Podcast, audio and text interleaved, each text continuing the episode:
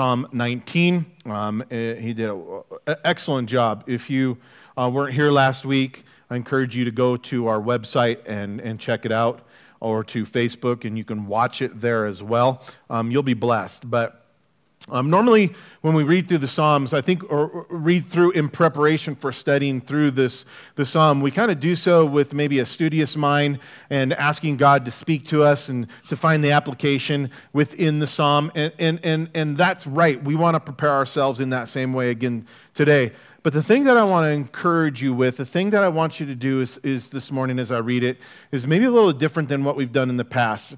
Um, as I read this psalm to you this morning, um, I want to proclaim it as a blessing to you on your guys' lives.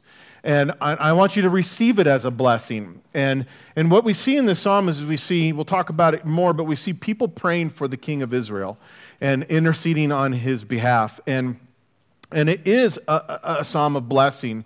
And, and I point that out to you this morning because the context for the psalm has to do with the battle that's getting ready to take place in preparation for that battle.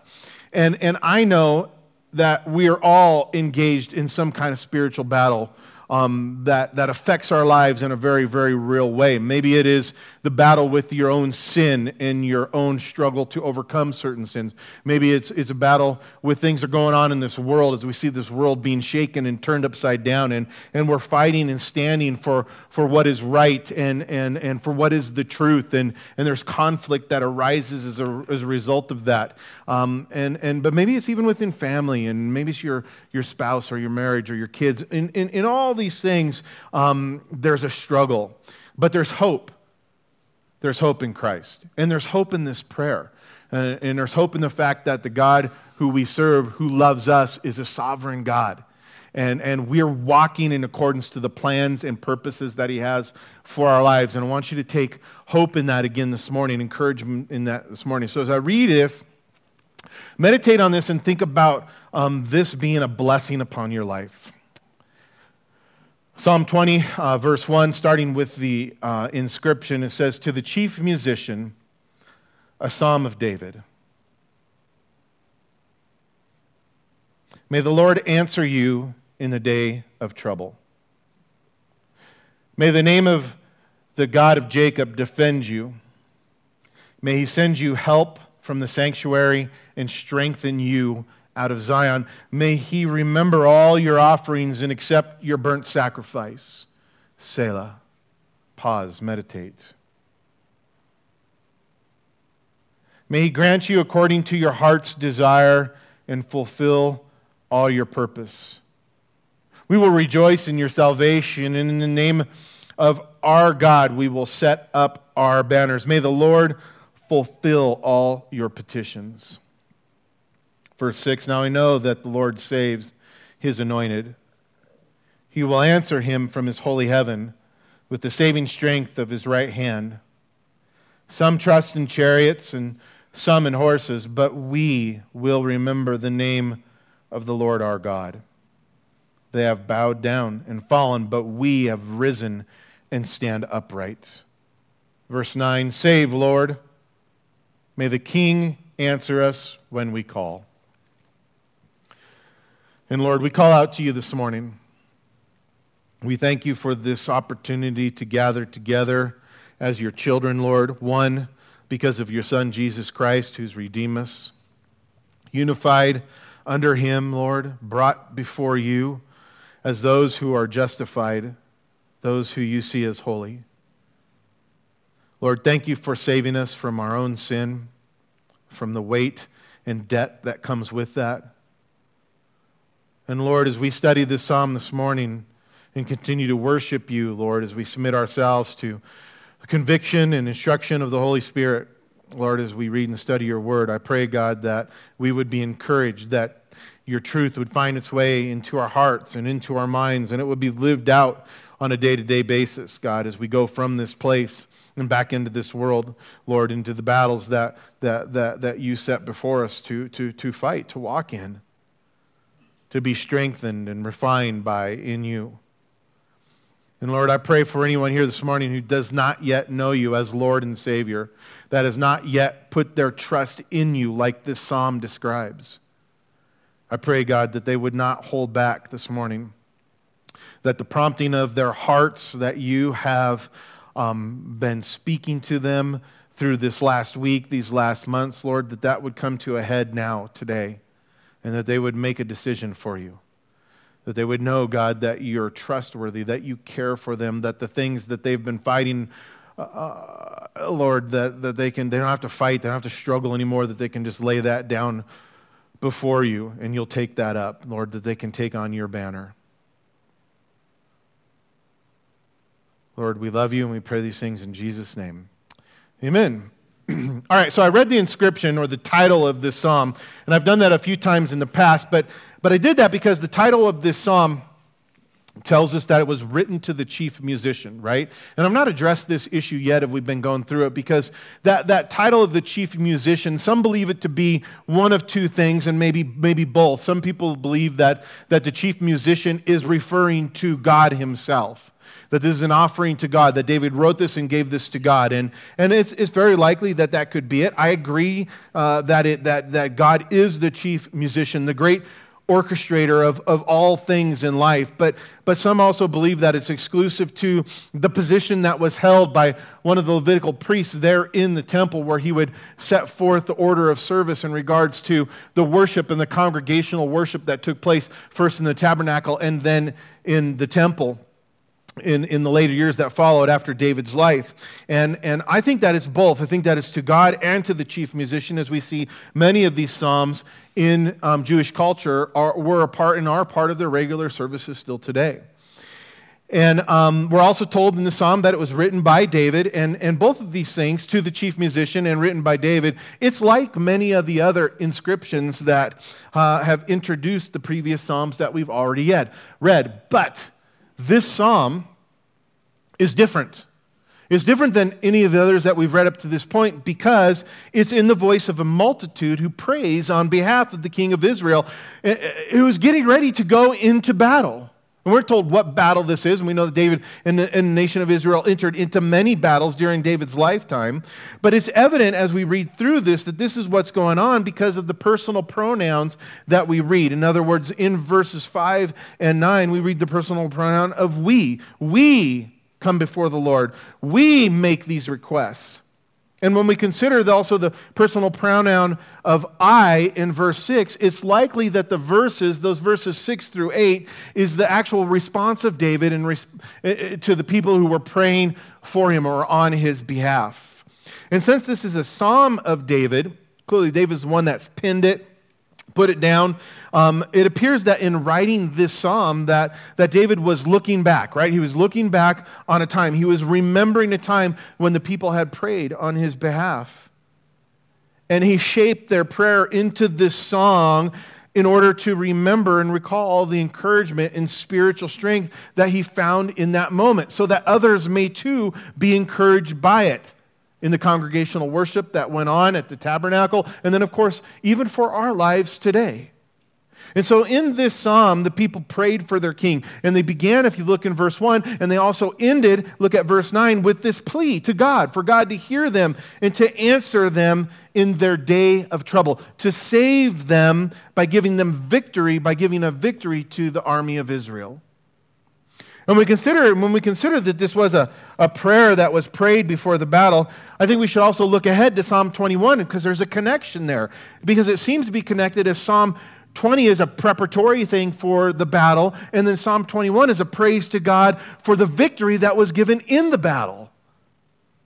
Now, the reason for why the people would have prayed for their king before the battle is because the anointed king of Israel, according to Lamentations chapter 4, he was the quote unquote very life, it says, and breath of the nation. And so it, it, it reasons to, to conclude that, that, the, the, that when they went to battle, that the king would be the target of the enemy during the battle. So not only was the king at a great physical risk when he was on the battlefield, but the army itself, right, would be at a greater risk uh, of defeat if the king who was leading them was taken or was killed in the battle.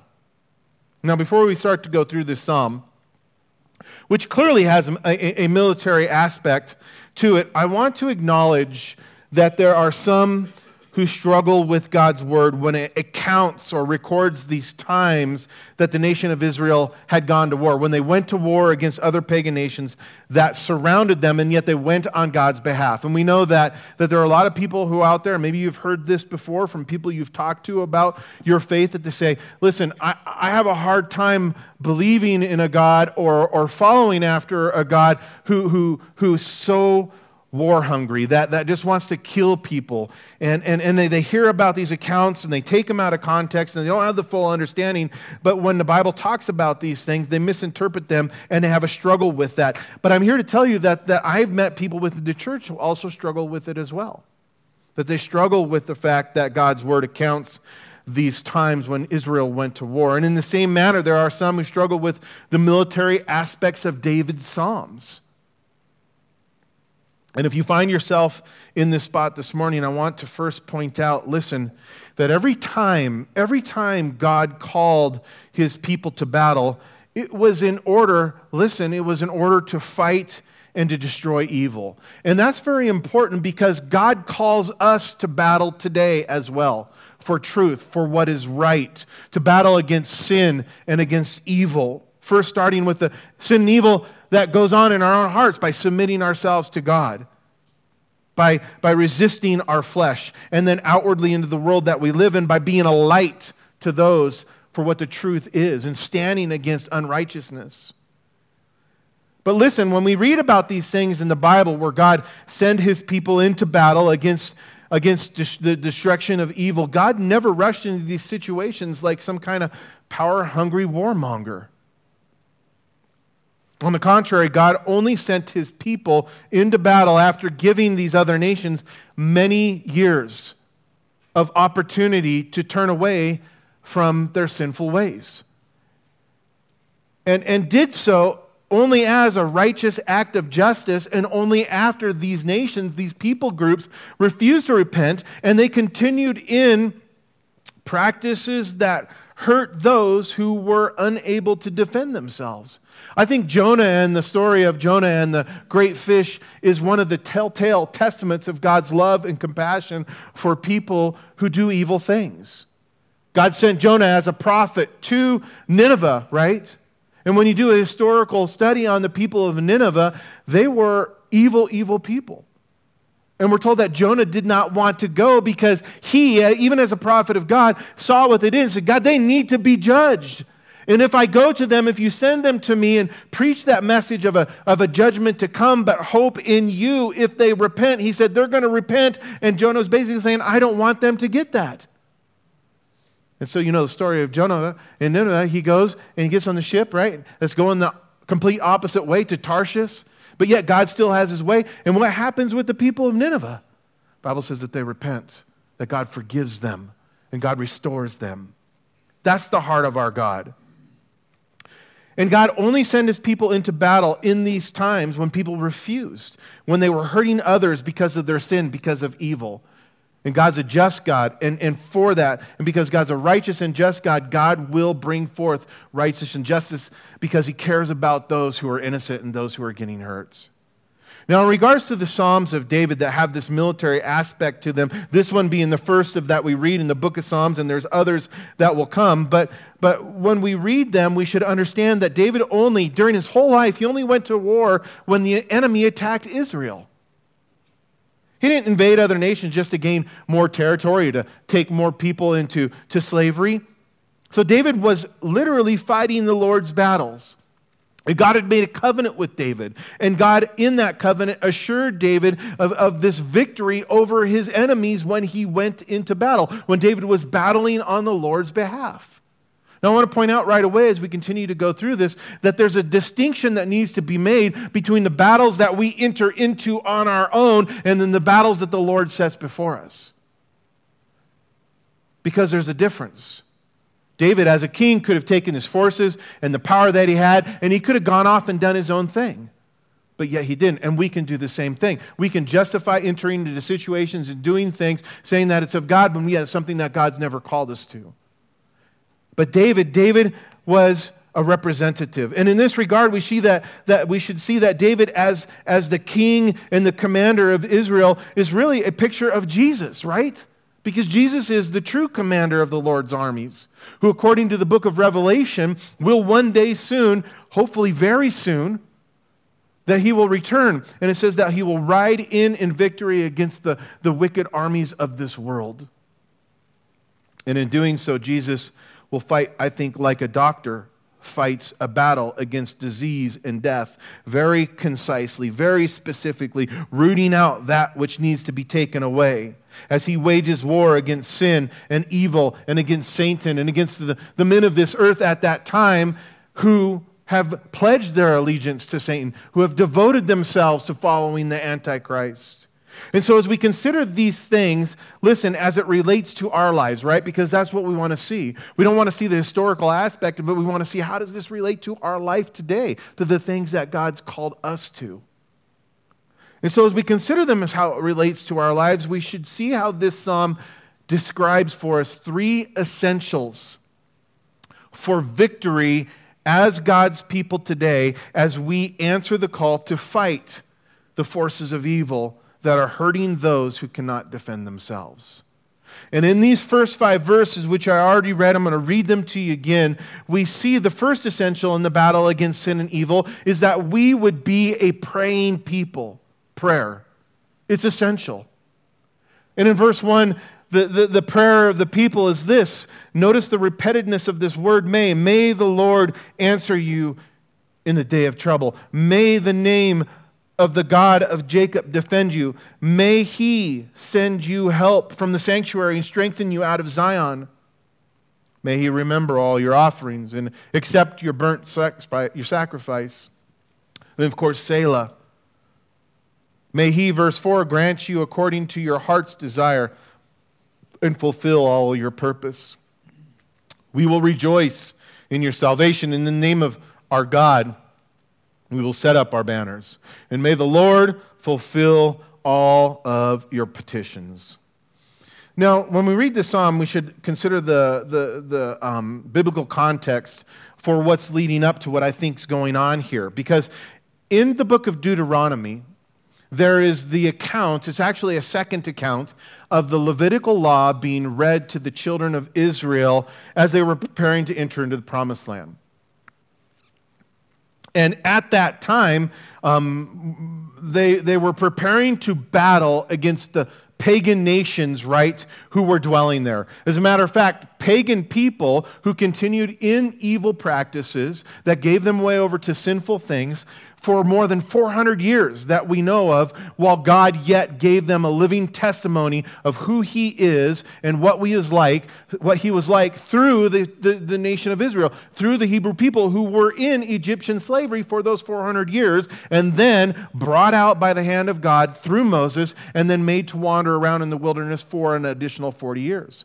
And we know that these people were aware of God because of the Hebrew people and what God did for the Hebrew people and who God was to the Hebrew people. Because when they prepared to go in, these pagan people, when they were encountered, they were shaking, it says. They were fearful and trembling because they had heard of the God of Israel.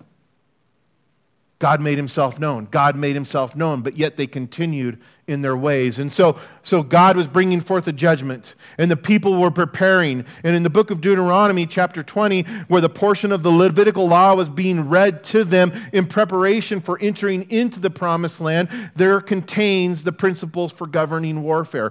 God even said to them, There's a way to do this that is right, and a way to do this that is wrong. And it's being read to them in that chapter, Deuteronomy chapter 20 one of the commands that God gave them, that God gave to the nation of Israel, was that before the army of Israel would to go out into a battle, in any battle, and there's times where you see this happening where they did it right, and you see there's times when you see this happening when you when you when you read in the book of Joshua that they, they did it wrong. And, and it's funny because one of the battles is against a little city by the name of Ai. And they didn't go before the Lord. They thought they had it figured out. They didn't do what Deuteronomy chapter said, 20 said, and they lost pathetically to someone who should, should have been able to easily overcome. But God had set it forth this way for a particular reason. And, and, and, the, high, and, and the, the nation of Israel, the, the army itself, the officers and the soldiers, had to first go before the high priest and dedicate themselves to the Lord before the battle. And it's likely that this psalm is speaking or referencing one such incident that the book of Deuteronomy tells him had to happen. And this command that was given by God to come to him before entering the battle is really a reminder, an ongoing reminder for them and for us today that the battle is the Lord's. The battle that they are in, the battle that we find ourselves in each individually, it's the Lord's. It's the Lord's battle. And it's a reminder also, this dedicating of yourself to the Lord before the battle, it's a reminder of the Lord's promise for the nation of Israel to be with them. It's a reminder of the fact that the Lord said to them that he would fight on their behalf. And in light of this came the understanding that apart from the Lord, there's no hope of victory in the battle against sin and evil. In the battle against sin and evil, there is no hope of victory apart from the Lord. And this same truth stands firm today. So, as people called out to God in prayer for their king here in this psalm, we see that they use this word may six different times just in these first five verses. And by this, I think we can sense the people's awareness of the life and death issues that were soon to be resolved. And, and this is something to take note of because, because each one of us, in one way or another, have made our requests known to God in desperate times, have we not? In times when the outcome seemed uncertain to us, and yet we did so in hope. We did so in putting our trust in God. And so, in regards to these six requests, these six requests of May, it's clear that not only was the lives of the king and the army involved, when we look at the request here, we see that also which was in the balance was the very glory of God himself. In other words, God's reputation, his mighty name whom the people were calling upon here in verse 5 and had declared their trust in a little bit later in verse 7 was also in the balance. And so I think it's safe to say that on the day that the people had prayed, as verse 1 says, it was a day of trouble, a time of trouble. But the Lord, you notice their response here in this request. The Lord, it says, which is the, the proper name of God, Jehovah, the God of the covenant, who is faithful to his people and to his promises. Ultimately, they realize and understand by using this name that he is their refuge, that he is their strength. And as Psalm 46 says, a very present help in the day of trouble.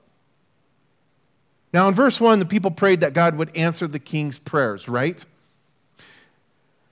And literally, or, and they said to defend him, literally, what that means is to, to rise him up or to lift him up, the king up above his enemies, to this place where he couldn't be harmed or reached or touched, to be delivered.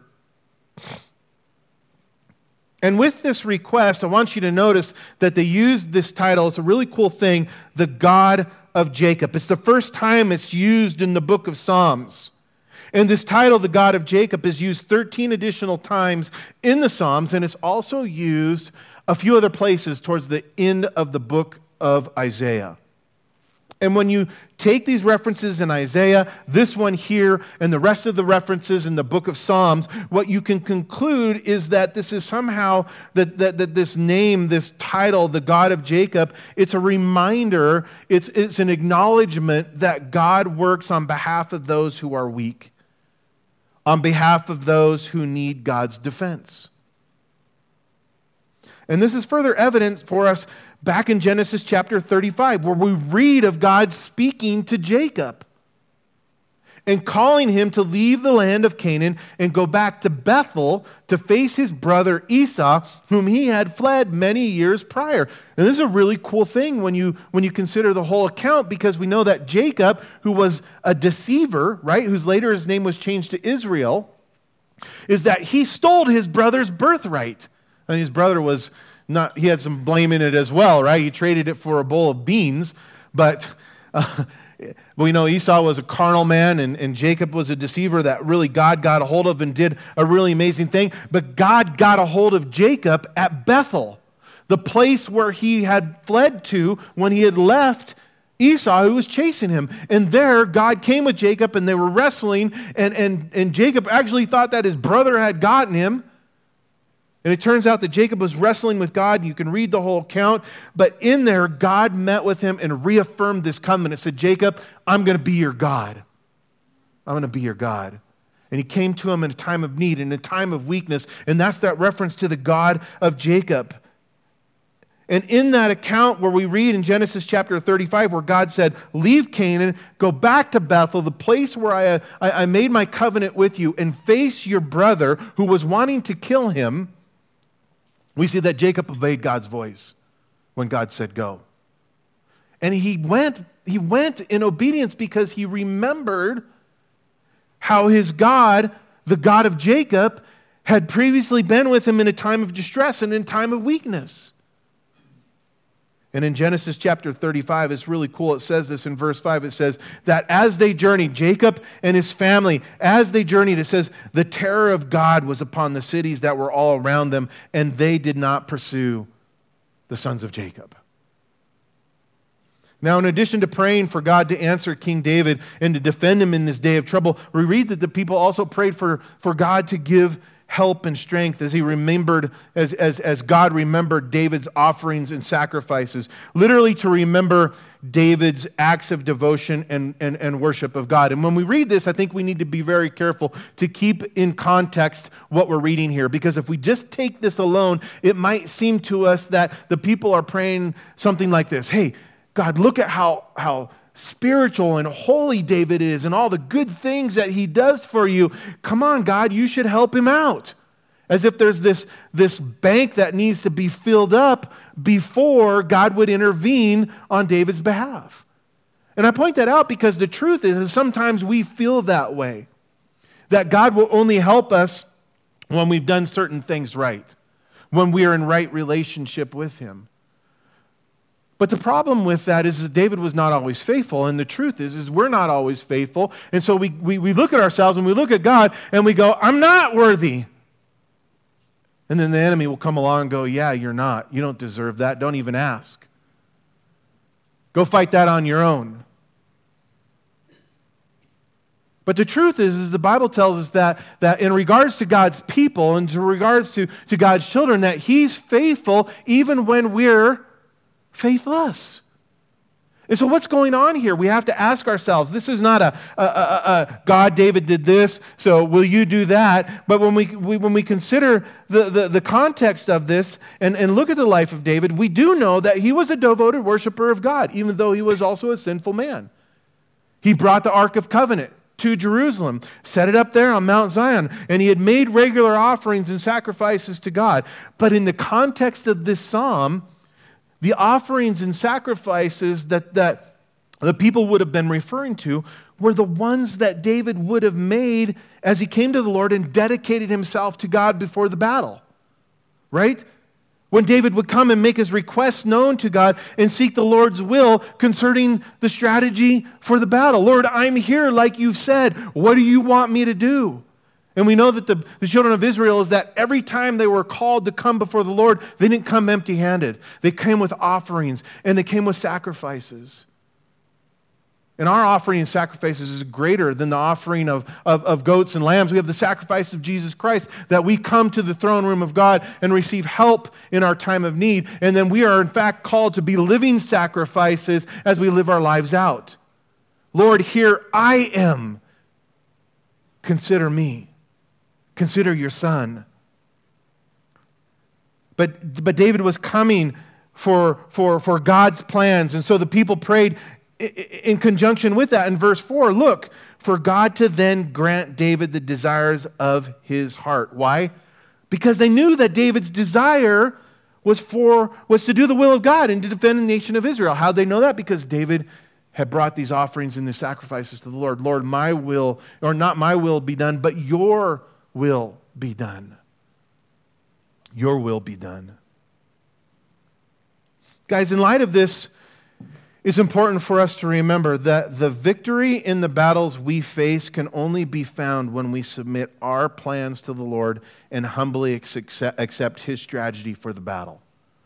You know, every year we have a, a, planning time that we invite the whole church to come, and I share about the things that God's put on the leadership's heart and what that looks like for this year and where we are at and where we hope to be. And, and, and, and it's not that we come and go, God, this is our hopes, our dreams, this is what we plan. Can you, can you please bless this? That's not good. It's coming seeking the Lord and being wanting to hear from Him about where He wants us to go, what He wants us to do, how He wants us to do it. And man, one of the most significant things I think Stephanie brought up was last year with, with well, just the whole COVID thing where, where I felt like God was calling us to do things that a lot of other people weren't doing. And, and it really challenged my faith and the faith of the leadership to go, we're going to do it like this because God has said. At, at, at times at risk. But, but with the youth center, it was like we've been praying for a long time, Lord, about hiring some additional staffs, about opening up throughout the week. And, and then COVID came and we're like, oh, must not be time. And God's all, what do you mean it's not time? Did you check with me? You ask me to bless your plans? That's not my plan. Here's my plan. You hire three additional people and you, and you open up almost every day of the week. I'm like, really? Everybody else is shutting down. You want us to do this? And God's blessed it. And, and it's been a thing of God. It's not been a thing of, of Livingstone Calvary Chapel. It's been God. And it's been, been made evident by the fruit that's been born out of that because where there was this void in these kids' lives, now they could come there and God just filled it up with Him and people who love them, who love Him. And it's been a really cool thing. So it's important for us to remember that we got to submit our plans to the Lord and humbly accept His strategy for the battle. In other words, when we come to God, we need to be seeking His will and His plan and then trust in what He's instructed us to do. How do we do that? By doing what He has said, even if it doesn't make sense to us and even when it's something that we may not want to do. And I know that's speaking to somebody here this morning in regards to what's going on in your life in the battle that you're facing. God's saying, stop doing it that way, do it this way. And you're going, why? What? That doesn't make sense. Submit to His will, leave your plans behind.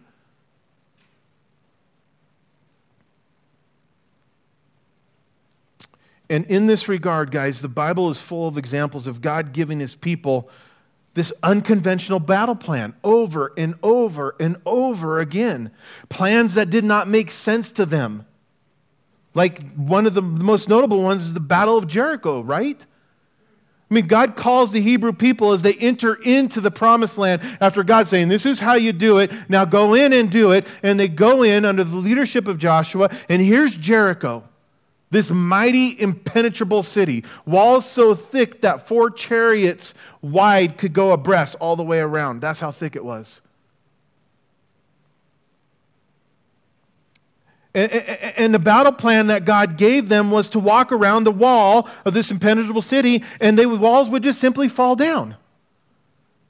Could you imagine being Joshua under the leadership of Moses, preparing outside of land, knowing because Joshua has been in, right, with Caleb, and he knows there's giants in there. He knows that there's people mightier than them. He's going, okay, sharpen your swords, you know, get in there. And, and, and they cross over the, the Jordan River at a time when it's, the, the, the, the waters are raging, and God stops them up, and they walk across on dry land again. And now God says, You see that city over there? They're like, God, yeah, we've heard about Jericho. It's a mighty city. It's impenetrable. No one can defeat it. God says, you go, you go take them out, and, and, and this is how I want you to do it. You, I want you to walk around the walls of the city. Uh, uh, uh, well, then what? Well, you do that once a day for six days. Okay, then we, then we, then we what? We, we sneak in, we start tearing down the, I mean, there was no way in their human understanding that they could do what needed to be done in order to defeat the city, but God had a better plan. And God said, On the seventh day, you walk around it seven times, and then you blow the horn, and the people shout. And God said, I will make the walls fall down before you. And God did. That's unconventional warfare. But that's how God fights on behalf of his people.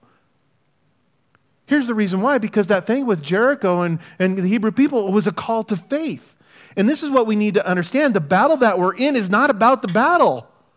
Does God care about the battle? Absolutely. It's His battle. So, what's our part? Our part is to enter into it through faith. And faith is a relational aspect that God cares most about our relationship with Him, trusting in Him, relying upon Him as we walk through this life, allowing God to blow our minds and to show Himself glorious before us and the rest of the world. You guys, when we look at the New Testament, we see the same call to faith. And, and, and literally an unconventional battle plan when we, we read the words of Jesus in Matthew chapter 5, which I think may not make sense to us in regards to winning this battle against sin and evil. This is why, because Jesus said in Matthew chapter 5, verses 43 through 45, I love it how he starts it this way, speaking to his disciples. He said, He says, You've heard that it was said. Okay? Jesus is saying, You've seen it done this way. You've heard it and been taught to do it this way, right? You've heard that it was said, You shall love your neighbor and hate your enemy. But I say to you, Jesus says, love your enemies. Bless those who curse you. Do good to those who hate you. And pray for those who spitefully use you and persecute you, that you may be sons of your Father in heaven. For he makes the sun rise on the evil and the good and sends rain on the just and the unjust. And see, we, in our sense of righteousness, when we enter the battle, think that it's somehow up to us or that God's given us the authority to bless who we want to bless and curse who we want to curse. And Jesus says, Listen, you're the son, he's the father, you're the child, he's the dad. He blesses who he wants to bless, he curses who he wants to curse. He says, You just do this. This is the battle plan. And it's really a reminder of the fact of, of what God did for us in winning us to Him. The Bible tells us that while we were still in the midst of our sin, Christ died for us. That is His loving kindness that led us to repentance. And it's the love of God being poured out in undeserving people's lives, which is grace and the forgiveness of God, where the battle is won, where souls of people are saved and hearts and minds are changed for those who are against God and are now for Him as they see Him as good and loving, which He is. So, when it comes to standing up, right, and staying the course, our, our, our battle cry for this year stand up, stay the course. You're in the storm. Don't give up. Keep going. So, when it comes to these things, standing up and staying the course in the battle for what is good, for what is right, and for what is just, whether it's in the public spaces of our society, or in our places of work, or in our homes, or, or even with our friends, God, God's word makes it clear that His way to fight the battle is the way we must submit ourselves to. His way. And it's important for us to understand this because we can often find ourselves in the place where we're being attacked, right? It's like, God, I'm being attacked here. He's all, oh, no, you're in a battle. but when this happens, what's the temptation? I know what my temptation is. My temptation is to react to the evil in a like manner. Actually, I think that I want to do better than what they did. it's called retaliation or revenge, right? We have this reaction. But you know what? Twice in the New Testament, once in Peter chapter 3, verse 9, and then again in Romans chapter 17 or 12, excuse me, verses 17 through 21, it says this Repay no one evil for evil. Repay no one evil for evil. Have regard for good things in the sight of all men. If it is possible, as much as it depends on you, live peaceably with all men. Beloved, do not avenge yourselves, but rather give place to wrath. Allow for that wrath to come into your life. Why? For, for it is written, God says He sees, He says, Vengeance is mine. God says, I will repay. Says the Lord, therefore, if your enemy is hungry, feed him. If he is thirsty, give him a drink. For in doing so, you will heap coals of fire on his head. And ultimately, it says in verse 21 do not be overcome by evil, but overcome evil with good. And you know as well as I do that is so different than our nature and so different than the way of the world, but yet it's the way of God and it is the right way. Now, verse 5 is clearly the central verse in the psalm. And I think it's, it's really an important part of, of, of, of the people's prayer because it's this confident affirmation. It's this yes and amen. It's this confident affirmation of the victory of the battle before the battle even starts. They're praying and they're already celebrating. We've won. They haven't even fought the battles per se yet, right? But it's also a praise of God for the salvation the people were trusting God to give them. And this is why they then declared that, that in this verse 5 that in the name of our God we will set up our banner. In the name of God, our God. And these things, guys, should remind us please hear this because we can get warped in our thinking and we go about things in the wrong way if we're kind of putting the cart before the horse or not looking at it with the right perspective. But remember this that as God's people, we don't fight, we don't fight for victory. Rather, we fight from the place of victory. Yes and amen, we've already won. Why? Because the battle's the Lord's. And it's because of who our God is the God Almighty, the Lord of Lords, the King of Kings, the ruler of heaven and earth. We've already won because of who he is. And the Bible says none can stand before him. But also, we can, we can fight from the place of victory because we, listen, through the sinless life, sacrificial death, and bodily resurrection of Jesus, of Jesus Christ, we've already won the battle. Jesus said, It's finished, it's done. Remember, Romans chapter 8, verse 31 says this very simply If God is for us, who can be against us? Who can be against us? in that battle that you're fighting, that struggle, maybe against your own sin nature, or maybe it's with someone out there in the world, maybe it's in the political scene, God forbid. You know, I'm not saying that you shouldn't fight there, we should too. But I'm just saying these battles that we're called to enter into, if God is for us, who can be against us? And so in verse 6, we read on and it says, Now, I know that the Lord saves his anointed and he will answer him from his holy heaven with saving strength of his right hand. Some trust in chariots and some in horses, but we, guys, we will remember the name of the Lord our God. They have bowed down and fallen, but we have risen and stand upright. Some, you know, hear this today because some of you are walking around. We, we do this, we can do this, and maybe this is you. I don't know. You're walking around in this place of defeat. You're bowed down. That's not us. We've risen up and we've, we've stand upright. Why? Because of God. We stand upon the firm foundation of Jesus Christ and it cannot be moved, no matter what goes on in this world. And so the first essential needed in this battle against sin and evil is to be a praying people, right? Praying people. We see the importance of that by what we read. But also in these next verses, we see it's essential for this. You got to have a confident leader. I mean, I think that's one of the reasons that for, for why so many things are wrong in this world today and in the workplace and in marriages is because there's no confident leaders, good, godly leaders. It's been rightly said more than once by, by, a wise, by wise people that everything rises and falls with leadership. And in these verses, the king is now speaking. And as he speaks, he's assuring, right, his people that he is confident of the success that they will have because he says the Lord's chosen him. It's not because of me, it's because of who the Lord has chosen. God's still in control, his anointed one. And he's confident of the success because God has heard his prayer. See, David knows what he's been called to. His strength is in the Lord, but he knows what he's been called to and called to do. Do you know what you've been called to? Do you know what you've been called to do? Be confident in Lord in that. Let the world see your assurance. Let your children see your assurance in Him. And this is what David is doing. He's confident of his success because he says, God has heard his prayers. Remember, the people prayed back in verse 1, May the Lord hear. And then here in verse 6, David is replying what he says this He says, He will hear. If you're praying to the Lord today, He has heard you. He has heard you, and He will answer you.